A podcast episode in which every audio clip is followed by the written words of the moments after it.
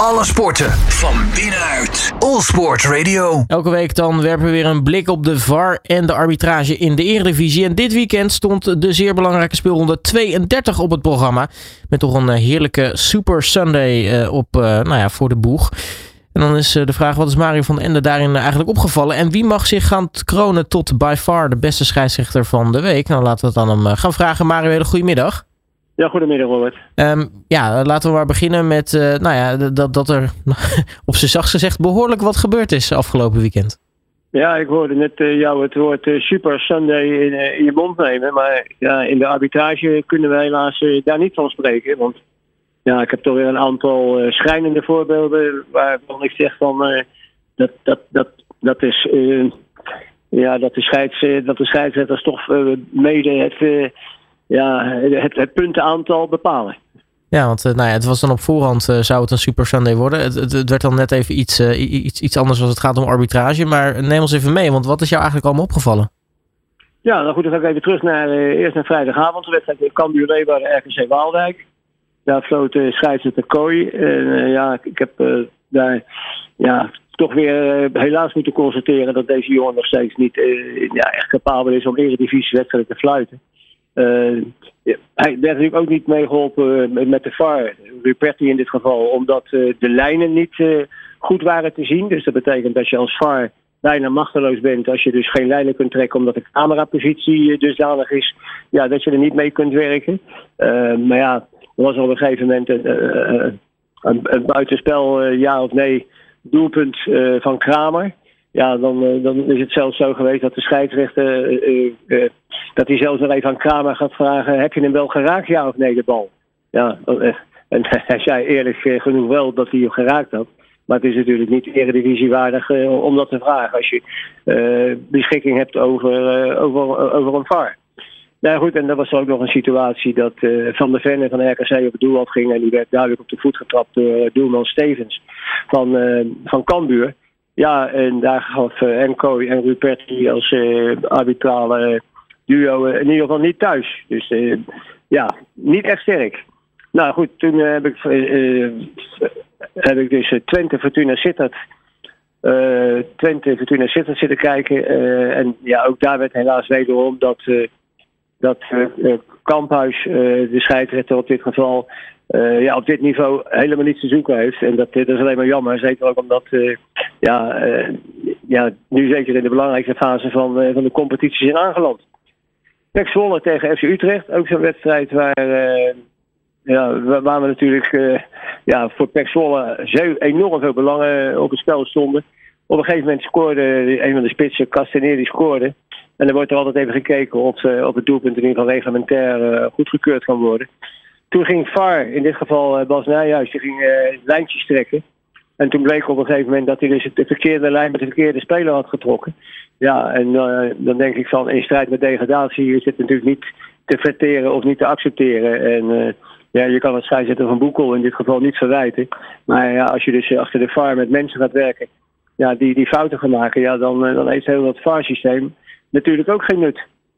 Nou, bij Willem II Herakles uh, was de tackle van de week uh, van uh, Zonneberg. Een enorm flying tackle, zoals het dan zo wel eens op zijn Engels genoemd wordt. Een roodwaardig overtreding, scheidsrechter Lindhout. Stond op, op drie meter afstand, maar ja, die, die schatte het helemaal verkeerd in. Gelukkig was scheidsrechter Makkeli.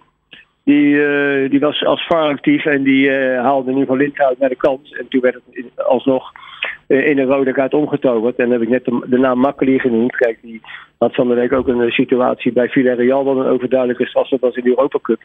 Maar het is op het ogenblik natuurlijk nog wel... Uh, ja, misschien wel het Nederlands beste scheidsrechter die er rondloopt. En dan verbaast het mij dat je in deze belangrijke fase van, van de competitie... Uh, je beste mensen ja, niet op het veld hebt staan. Nou, gaan we even naar gisteren. Vitesse Herenveen ja, een discutabele strafschop. Na een duel van de Heerenveen-verdediger van Ewijk met Rasmussen. Ja, strafschop. Uh, scheidsrechter Martins, die gaf hem. Maar dan kreeg je dus een, een 3,5 minuut durende discussie met de VAR Henschens in dit geval. Omdat hij het ongetwijfeld geen strafschop vond. Dat vond ik zelf ook ja, eigenlijk het geval. Maar goed, Martins besloot toch tot een strafschop. Waardoor hij de stand op, op 1-0 kwam.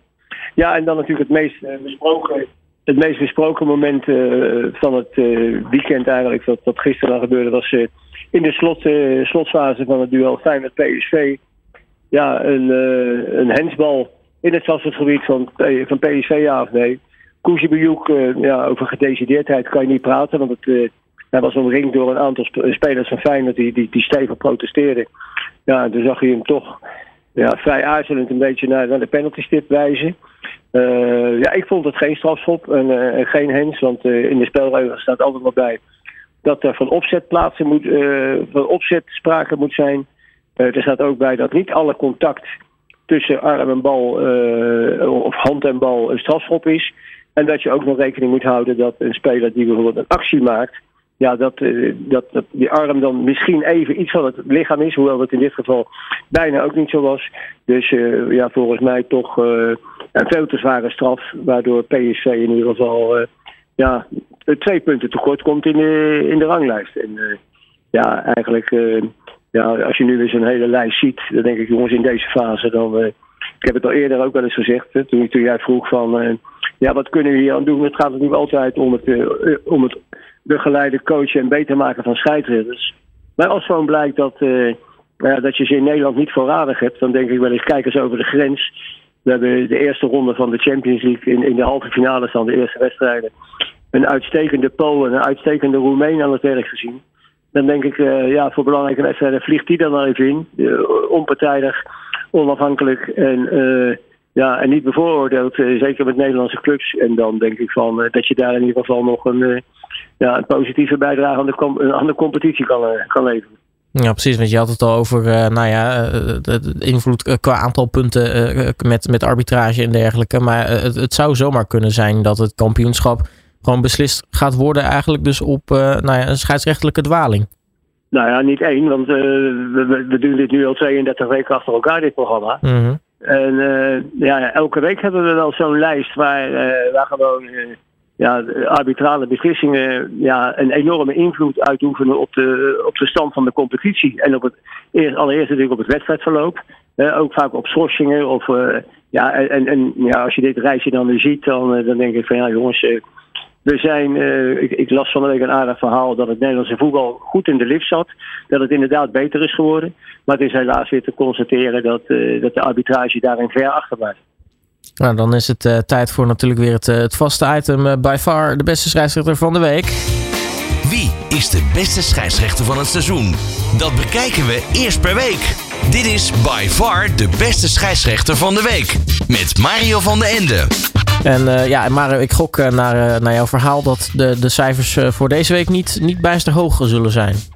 Nee, maar goed, er zijn er toch nog. Uh, ik, we hebben natuurlijk met Hichler, bij AZ, uh, Ajax, bij Manschot, bij, bij Groningen, Sparta en Van Boekel bij Pek tegen Utrecht. Ja, die hebben we dan voldoende kunnen geven. Maar er zijn natuurlijk een aantal bij die.